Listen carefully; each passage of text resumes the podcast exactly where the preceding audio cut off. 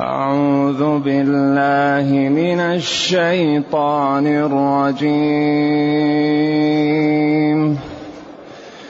وما أوتيتم من شيء فمتاع الحياة الدنيا. فمتاع الحياة الدنيا وزينتها وما عند الله خير وأبقى. وما عند الله خير وأبقى أفلا تعقلون. أفمن وعدناه وعدا حسنا فهو لاقيه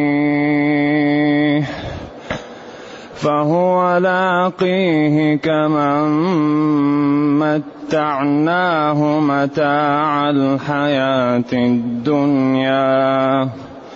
ثم هو يوم القيامة من المحضرين. ويوم يناديهم فيقول أين شركائي الذين كنتم تزعمون؟ قال الذين حق عليهم القول ربنا هؤلاء الذين أغوينا. هؤلاء الذين أغوينا.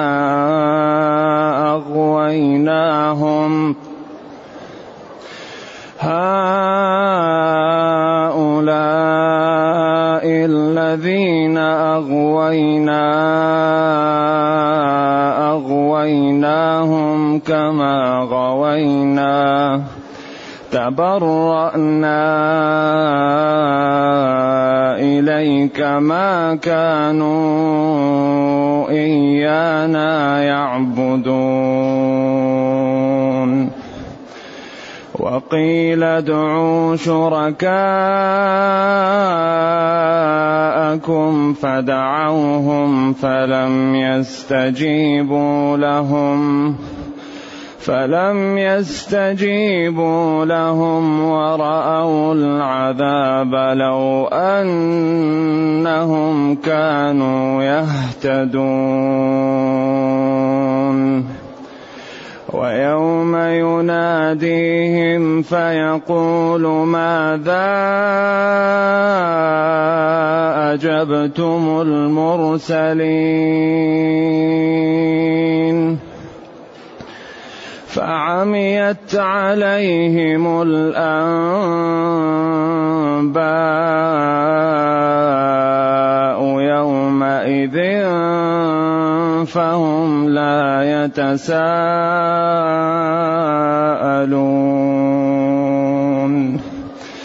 فأما من تاب وآمن وعمل صالحاً وعمل صالحا فعسى أن يكون من المفلحين. وربك يخلق ما يشاء ويختار. ما كان لهم الخيرة سبحان الله وتعالى. سبحان الله وتعالى عما يشركون. وربك يعلم ما تكن صدورهم. وربك يعلم ما تكن صدورهم وما يعلنون. وهو الله لا إله إلا هو. لا إله إلا هو له الحمد في الأولى والآخرة. له الحمد في الأولى والآخرة وله الحكم وإليه ترجعون. الحمد لله الذي أنزل إلينا أشمل كتاب. وأرسل إلينا أفضل الرسل وجعلنا خير أمة أخرجت للناس. فله الحمد وله الشكر على هذه النعم العظيمة والآلاء الجسيمة. والصلاة والسلام على خير خلق الله وعلى آله وأصحابه ومن اهتدى بهداه. أما بعد فإن هذه الآيات تعطي لمن تأملها جرعة تكون سببا في إنقاذه لنفسه. هذا يتلى علينا ونحن في الدنيا. هذه نعمة كبيرة. المشكلة إذا ابتلي على هذا وكنا في القيامة هذا هو المشكل. أما نحن الآن في الدنيا. هذه أكبر نعمة. أن نسمع هذا الكلام ونحن الآن في الدنيا لنتدارك ونعتبر. فاعتبروا يا أولي الأبصار. لذلك هذه القوالب الموضوع في هذا القرآن أمرها عجيب. ذلك أكثر شيء يذكر القرآن ثلاثة جمل. هذه الجمل تتخذ مئات الأشكال في القرآن. الله معبود بحق وهذه تتكرر بشكل لا يعلمه إلا الله. وما من إله إلا إله واحد. اعبدوا ربكم فلا تجعلوا لله أندادا. فمن يكفر بالطاغوت ويؤمن بالله. مئات. أول شيء الله معبود بحق. ومحمد صلى الله عليه وسلم مرسل من عند الله. لقد جاءكم رسول من أنفسكم. وما محمد إلا رسول. بعدين وعد المصدق به الجنة وأوعد المكذب به النار. هذه الجمل الثلاثة هي اختصار القرآن. الله معبود بحق. محمد صلى الله عليه وسلم مرسل من عند الله. ووعد المصدق به الجنة. ووعد المكذب به النار. فإذا أردنا أن نبسط هذه الأشياء كل الموضوعات التي جاء القرآن يعالجها سبعة. وهذا نكرره لأن هذا يجعل الإنسان يفهم التفسير وتتفتح له الأبواب. أول شيء يعالج القرآن التوحيد. الحمد لله رب العالمين الرحمن الرحيم. ثاني شيء النبوات. ما لا يجب على الأنبياء وما لا يحرم وما لا يجوز. ثالث شيء التخويف من يوم القيامة وخطورته وما يكون فيه. رابع شيء الأحكام. الواجب وأقسامه والحرام والمندوب والمكروه والمباح. خامس شيء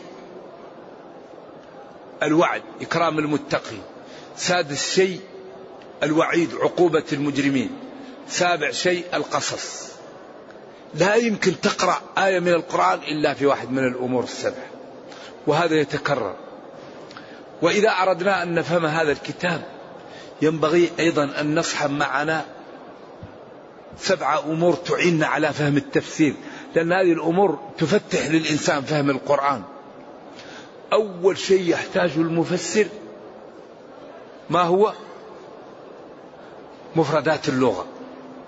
بغى عليهم الكنوز مفاتحه تنو العصبة. مفردات اللغة هذا أهم شيء للمفسر. ثاني شيء معرفة النحو والصرف. إلا أن يعفون أنهينا يعفون. الواو هذا ما نوعه. ضروري. لا تضار والدة. والدة ما إعرابها. لا بد أن نعرف النحو والصرف. حتى نفهم إيش؟ ثالث شيء البلاغة علاقة الجملة بالجملة. الكلام. خبر أو إنشاء. هل هو أسلوب طلبي أو ابتدائي أو إنكاري؟ هل هذا قصر أو غير قصر؟ هل وصل أو فصل؟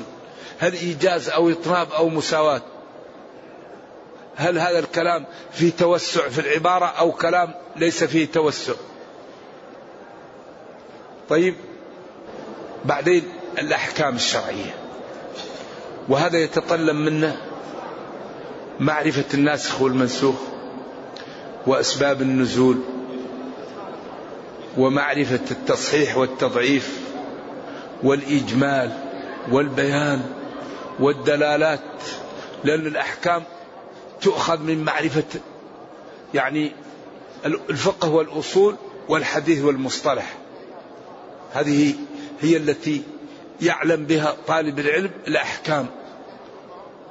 ثم بعد ذلك سياق الآيات. هل هذه الآيات في معرض ترغيب أو معرض ترهيب أو معرض أحكام أو معرض قصص؟ سياق الآيات. وكثيرا ما كبير المفسرين يهرع إلى الترجيح بالسياق. النقطة السادسة واقع الأمة بالنسبة لهذه الآيات. هل هذه الآيات معمول بها أو معطلة؟ النقطة السابعة ثمرة ونتيجة ذلك الواقع. فإذا كانت الآيات معمول بها فما هي المنافع التي جنتها الأمة؟ وإذا كانت الآيات معطلة فما الأضرار التي جنتها الأمة؟ هذه النقاط إذا صحبناها توسع لنا آه، يعني المدارك التي بها نفهم التفسير ونستوعبه. الآيات. يقول جل وعلا فما أوتيتم من شيء. ف وما أوتيتم من شيء. أيها المخاطبون فمتاع الحياة الدنيا. هذا إيماء إلى الكلام السابق. في الآية اللي قبل هذا أيوة. وما كان ربك من القراء حتى يبعث في أمها رسولا يتلو عليهم آياتنا. وما كنا مهلك القرى إلا وأهلها ظالمون. بعدين قال وما أوتيتم من شيء فمتاع الحياة الدنيا. وما أعطيتم من شيء فكأن الفاء مميئة فمتاع الحياة الدنيا. وما عند الله وزينتها وما عند الله خير وأبقى. أيضا. إذا هذا يبين لهم أن الذي أعطوه من المال والجاه ومن الصحة هذا لا يساوي شيء فيما أعطاه الله للمتقين وفيما أعد للطائعين. فمتاع الحياة الدنيا. وما أوتيتم من شيء فمتاع الحياة الدنيا والمتاع الشيء الزائل الذي لا يبقى. وزينتها زخرفها. بعدين قال وما عند الله خير وأبقى. وما عند الله خير أفضل وأبقى مما يكون في الدنيا لأن عند الله الجنة عند الله النعيم عند الله العز. عند الله الخلود عند الله ما تشتهيه الأنفس وتلذ الأعين. إذا لا ينبغي أن يغتر العاقل بما يكون عند الكافرين من المال والجاه والقوة والسلطة فذلك متاع. والمتاع هو الذي يستعمل ويرمى يتمتع به ولا يبقى ما, ما, ما يكتسب. بعدين زينتها زينة الدنيا مثل مثل الخضار مثل المطر إذا جاء وجاء وجاءت نبتت الأرض. إنما مثل الحياة الدنيا كماء إن أنزلناه من السماء فاختلط به نبات الأرض فأصبح هشيما تذره الرياح. وقال إنما الحياة الدنيا لعب وله وزينة وتفاخر بينكم وتكاثر في الأموال والأولاد كمثل غيث أعجب الكفار أي الزراع نباته. ثم يهيج فتراه مصفرا ثم يكون حطاما وفي الآخر وفي الآخرة عذاب شديد ومغفرة من الله ورضوان. وفي الآخرة عذاب شديد لهؤلاء الذين لم لم يبالوا. ومغفرة من الله ورضوان لمن؟ أطاع الله واتقاه ونهى النفس عن الهوى. بعدين قال وما الحياة الدنيا إلا متاع الغرور. إذا فمتاع الحياة الدنيا وزينتها. زينة زخرف الزهور والأموال والأشياء. بعدين قال وما عند الله خير أفضل وأبقى وأكثر نتيجة وأدوم نفعا. لمن؟ لمن هذا؟ ألا تستعملون عقولكم ألا تنتبهون فتعقلون أن الدنيا خطر وأن الكفر خطر وأن الدار الآخرة هي الحيوان؟ ألا تنتبهون ألا تفكرون ألا تنظرون فتستعملون عقولكم ألا تعتبرون بالماضين؟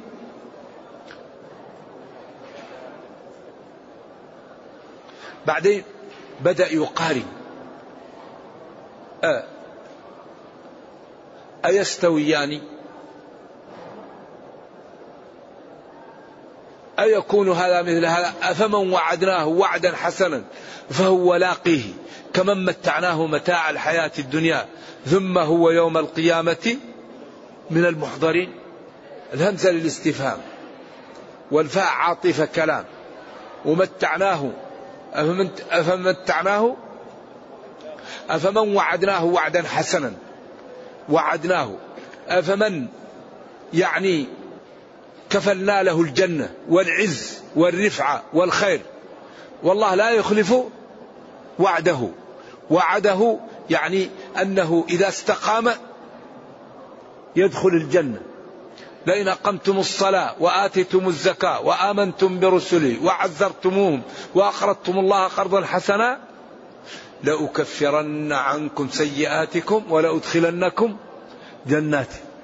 إذا الذي فعل هذا وعده الله وعدا حسنا. وهو قام بما وعده الله عليه فهو لاقيه. لأن الله لا يخلف الميعاد كمن متعناه. شوف المقابلة. وعدناه وعدا حسنا فهو واجده. والوعد الحسن هو أن له الجنة إن التزم بشرع الله. إن الله لا يظلم الناس شيئا. نعم. ولينصرن الله من ينصره. إن الله لا يضيع أجر من أحسن عملا. إذا وعدهم الله وعدا حسنا أنهم إن استقاموا وامتثلوا أوامره يدخلهم الجنة ويعزهم ويرفعهم ويعطيهم كل ما يريدون.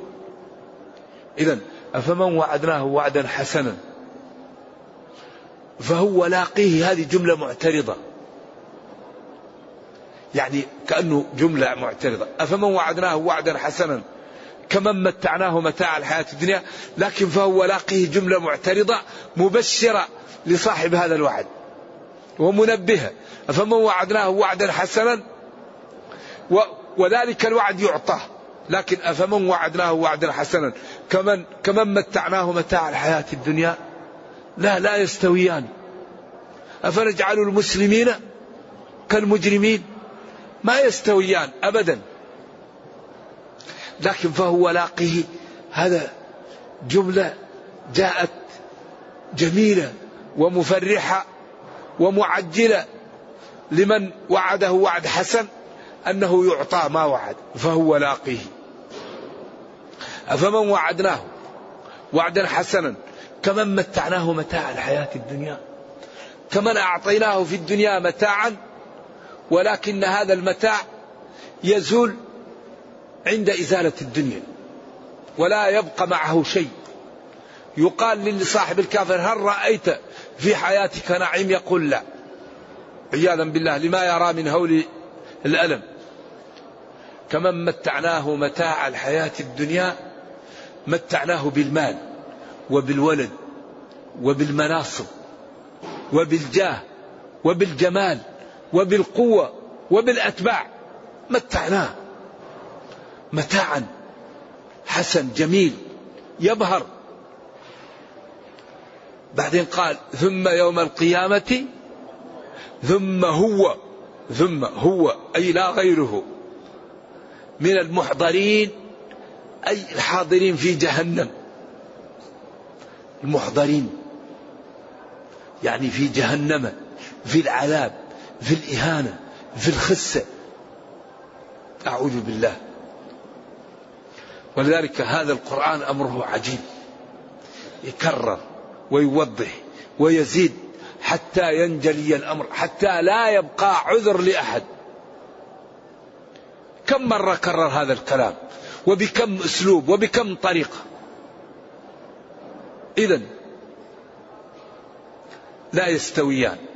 الذي يمشي على شرع الله ويكون عبدا لله وتتجافى جنبه عن المضاجع. يدعو الله وينفق من ماله. هذا لا تعلم نفس ما أخفي له. والذي لم يكن من المصلين ولم يكن يطعم المسكين وكان يخوض مع الخائضين وكان يكذب بيوم الدين هذا سيسلكه الله في سقر. كل شيء له ثمن. إذا إذا ربنا وضح لنا توضيحا لا خفاء بعده. بعد هذا الذي يذهب في الخطأ لا يلومن إلا نفسه. ثم هو أي لا غيره يوم القيامة من المحضرين في النار من المحضرين داخل النار. ويوم أذكر يا نبيي يوم الوقت الذي ينادي الله هؤلاء الكافرين. أين شركائي الذين كنتم؟ تزعمون تظنون وتعتقدون وتدعون. قال الذين حق عليهم القول ثبت عليهم الكفر والضلال والسخط والبعد من رحمة الله. حق ماتوا على الكفر خلاص. حقت عليهم كلمة العذاب. ربنا يا ربنا هؤلاء الذين أغويناهم. نحن الذين أضللناهم. بعدين أكد أضللناهم كما ضلينا نحن. فعلا نحن أضللناهم. وذلك لأننا نحن ضللنا فأضللناهم معنا. لكن ما كانوا إيانا يعبدون. كانوا يعبدوا الشيطان. لكن نحن فعلا أضللناهم. ماذا قال الله؟ تبرأنا إليك. تملصنا. ما كانوا إيانا يعبدون. ما كانوا إيانا يعبدون. وإنما كانوا يعبدوا الشيطان يعبدوا هواهم قيل وقيل حذف الفاعل وبنى الفعل للمجهول لأنه معروف. ادعوا شركاءكم. قال الله لهم ادعوا شركاءكم. فدعوهم. فلم يستجيبوا لهم. ما أجابوهم ولا وجدوا فيهم نفع. ورأوا العذاب. لو أنهم كانوا يهتدون. ورأوا العذاب. لو أنهم في الدنيا كانوا يهتدون لما كانوا من جملة من حضروا في العذاب. أو ليتهم كانوا يهتدون. لو هنا. هل هي رأوا العذاب؟ لو أنهم كانوا يهتدون لاجتنبوه ولما حضروا فيه. أو رأوا العذاب لو ليتهم كانوا يهتدون. لكن ما ينفع هذا. رأوا العذاب وجاء الندم وجاء النخيل وجاء الشخير وجاء يعني الفزع. وجاء الهول لكن ما في فائدة لذلك العاقل من هيأ نفسه للنجاة. العاقل من هيأ خطط للنجاة. لو أنهم كانوا يهتدون ويوم يناديهم فيقول ما لا أجبتم المرسلين؟ بأي شيء أجبتم المرسلين؟ فعميت عليهم الأنباء يومئذ. عميت عليهم الأخبار والكلام. ولم يستطيعوا أن يحيروا جواب لما رأوا في هذا الموقف. فهم؟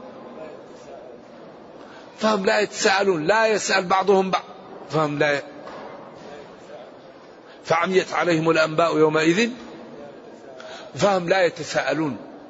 في هذا الموقف لا يسأل بعضهم بعض. ولكن القيامة مواقف. في موقف آخر. لكن هذا الموقف الذي في وقت السؤال لا يستطيع أحد أن ينبس بشفه ولا يتكلم وكل واحد يذهل ويقع له من الخطورة اللي ما يستطيع يتكلم. نرجو الله السلام والعافية. فلا يتساءلون فهم لا يتساءلون لا يسأل بعضهم بعضا. هنا فتح الباب وأعطى جرعة لمن في الدنيا أن يتدارك. وربنا كريم. فأما من تاب وآمن وعمل صالحا فعسى أن يكون من المفلحين. شوف هذا الموقف بينه وبين خطير خطورته وما يقع لأهله.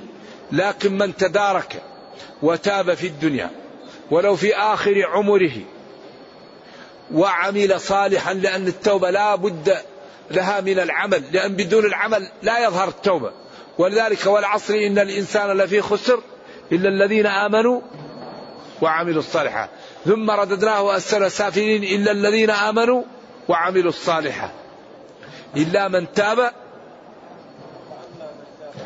فأما من تاب أما تفصيل أما من تاب من, من الكفر وآمن رجع عن المعاصي وصدق بما قال الله وآمن به وعمل بالطاعات الفعالات الصالحات فعسى أن يكون من المفلحين من الآمنين من النار داخلين الجنة وعسى من الله واجبة. إذا هذا فتح باب للتوبة وإتيان بالطريق يتدارك الإنسان قبل أن يفوت عليه الأوان. بعدين قال وربك يخلق ما يشاء ويختار. ربك يخلق ما يشاء. ما يشاء خلقه ويختار لجنته ما يشاء من خلقه. هو المتصرف هو القادر. فالخلق خلقه. والاختيار اختياره والتصرف تصرفه والملك ملكه فيخلق ما يشاء. إذا أراد شيء يقول له كن فيكون. ويختار للجنة خلقا ويختار للنار خلقا ولا يسأل عما يفعل. هذا للجنة ولا أبالي وهذا للنار ولا أبالي. فلذلك ينبغي للعاقل أن يخاف ويسأل الله ويبتعد عن موارد العطب. الاستهتار. السخرية من الدين. السخرية من أهل الدين. السخرية من العبادة. السخرية ممن يظهر السنة. هذا غاية الخطورة. السخرية ممن يخاف الله. السخرية ممن يبتعد عن أماكن الحرام والمشبوهة. ولذلك قال اخسأوا فيها ولا تكلمون إنه كان فريق من عبادي يقولون ربنا آمنا فاغفر لنا وارحمنا وأنت خير الراحمين فاتخذتموهم سخريا حتى أنسوكم ذكري وكنتم منهم تضحكون إني جزيتهم اليوم بما صبروا أنهم هم الفائزون فالذي يريد أن يسخر من الدين وأهل الدين يمنع نفسه من الموت. الذي لا يريد أن يستقيم يمنع نفسه من الموت. إذا ما دامت كل نفس ذائقة الموت. العاقل أن يبحث عن طريق ينجو بعد الموت.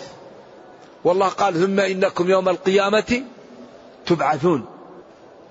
فلا بد للعاقل من أن يهتم ببرامج تنقذه من النار. أهم شيء الإنسان ينقذ نفسه من النار. وإذا لم يتنبه الإنسان يقع في مشكلة. العبادة لا بد فيها من إخلاص ونية ولا بد فيها من علم. التعامل لا بد فيه من نية عشان تأخذ الأجر. إنما الأعمال بالنيات. الذي يعمل العبادات بدون نية لا يجد الأجر. تسقط عنه الفريضة لكن لا يجد الأجر. لذلك ينبغي أن نهتم بالطرق التي نكسب بها الحسنات. الذكر الاستغفار التوبة عمل الخير. في طرق تجلب الخير وما فيها تعب. اذكروا الله ذكرا كثيرا الذين يذكرون الله قياما وقعود رجال لا تلههم تجارة ولا بيع عن ذكر الله. هذا يجعل رصيدك كبير ويطرد الشيطان ويحيي القلب ولا يأخذ منك وقت. إذا يقول جل وعلا ربك يخلق ما يشاء ويختار. ما هذه يتكلم فيها المفسرون ولابن جرير رأي ولابن عاشور رأي؟ هل هي موصولة أو نافية؟ ربك يخلق ما يشاء ويختار. ليست لهم الخيرة أو يختار الذي لهم الخيرة وأغلب القراء يقول ويختار الوقف هنا. ما كان لهم الخيرة وإنما الله تعالى هو الذي يختار وهو الذي يختار لهم ويقدر لهم. أما هم لا يستطيعون أن يقدروا ولا أن يفعلوا. سبحانه وهذا يقوي ذلك. وتعالى سبحان الله تنزه الله وتعالى وتقدس عما عما يشركون. يجعلون لله الأولاد والبنات ويجعلون له الأنداد وهو جل وعلا الكبير المتعال. تكاد السماوات يتفطرن منه وتنشق الأرض وتخر الجبال هدا أن دعوا للرحمن ولدا. وما ينبغي للرحمن أن يتخذ ولدا. إن كل من في السماوات والأرض إلا آتي الرحمن عبدا. لقد أحصاهم وعدهم عدا. وكلهم آتيه يوم القيامة فردا. أقول هذا القرآن ماسح للكفر. لا يبقى مع القرآن كفر. لأنه نور. والكفر ظلام. والظلام لا يبقى مع النور. وأنزلنا إليكم نورا مبينا. فالنور لا تبقى معه ظلام أبدا. لذلك هذا الدين وهذا الإسلام وهذا القرآن ماسح للكفر. بس حري بنا أن نفهمه أن نتمثله أن نتخلق بأخلاقه أن نتأدب بآدابه أن نتربى على أوامره أن نتمثله في حياتنا. ثم قال وربك يعلم ما تكن صدورهم وما يعلنون. لا مهرب. ما تكن الصدور وما تعلن الله يعلمه. إذا النجاة في الصدر الاستقامة. وضع الميزان لا تطغوا في الميزان. ويل للمطففين. ولا يجرمنكم شنآن قوم على أن لا تعدلوا اعدلوا. وربك يعلم ما تكن صدورهم وما يعلنون. إذا الإنسان يخلص وإذا غاب عن الناس يجتهد في الطاعة وفي أعمال الخير ويكون عبدا لله ويناجي الله والله لا يضيع أجر من أحسن عملا وهو كريم جل وعلا يقول ادعوني أستجب لكم. يعلم ما تكن صدورهم وما يعلنون. إذا لا بد للعبد من الإخلاص ومن الاجتهاد وما من غائبة وهو الله لا إله إلا هو. هذا ثقل ثقل الجملة. وهو الله لا إله إلا هو. وهو الله المعبود بحق لا معبود بحق سواه. له الحمد في الأولى. الحمد لله الذي خلق السماوات والأرض وله الحمد في الآخرة وقضي الأمر وقيل الحمد لله رب العالمين. له الحمد في البداية وله الحمد في النهاية لأنه هو الذي يدخل الجنة ويحمي ويرزق وهو الموجد وهو المنشئ وهو المعز وهو المذل. فله الحمد في البداية وله الحمد في النهاية وله الحكم. إن الحكم إلا لله. ولا يشرك في حكمه أحدا. ما أراده كان. وإليه ترجعون. ويوم القيامة تبعثون فيجازي كلا بعمله. ما أبلغ هذا الكلام. وما أجمله وأوجزه وأحسنه. نرجو الله جل وعلا أن يفهمنا القرآن. وأن يجعلنا من أهل القرآن. اللهم أرنا الحق حقا وارزقنا اتباعه وأرنا الباطل باطلا وارزقنا اجتنابه ولا تجعل الأمر ملتبسا علينا فنضل. اللهم إنا نسألك الجنة ونعوذ بك من النار. سبحان ربك رب العزة عما يصفون وسلام على المرسلين والحمد لله رب العالمين. والسلام عليكم ورحمة الله وبركاته.